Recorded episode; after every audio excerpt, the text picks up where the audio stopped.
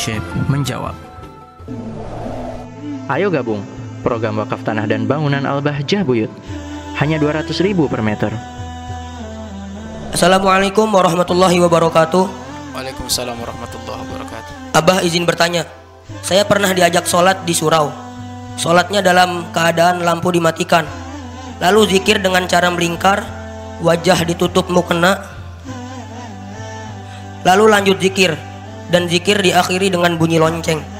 Apakah sholat saya sah, Abah? Karena saya merasa aneh dengan tata cara mereka itu. Terima kasih, Abah. Mohon pencerahannya. Baik.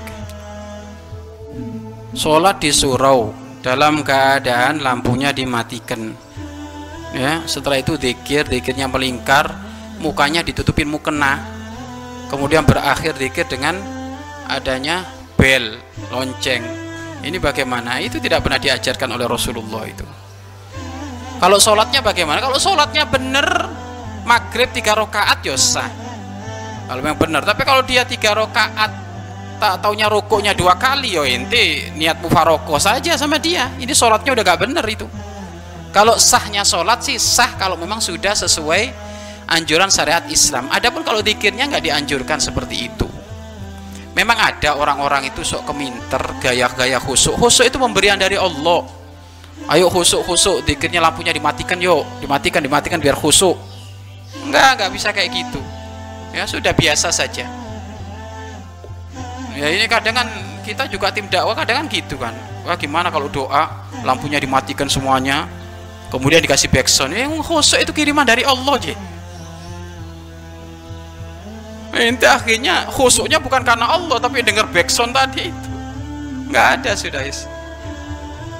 Khusuknya karena hatimu sambung kepada Allah. Sholatnya insya Allah sah selama sesuai jumlah berapa rakaat dan tidak ngane-ngane juga sholatnya ya sudah sah.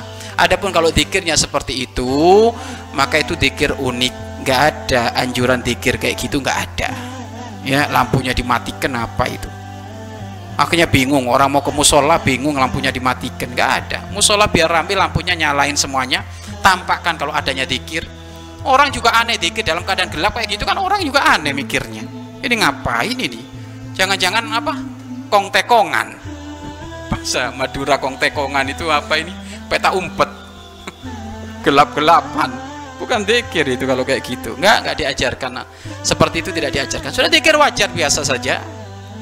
Ya, setelah selesai sholat itu baca dzikir istighfar, baca tahmid, ya.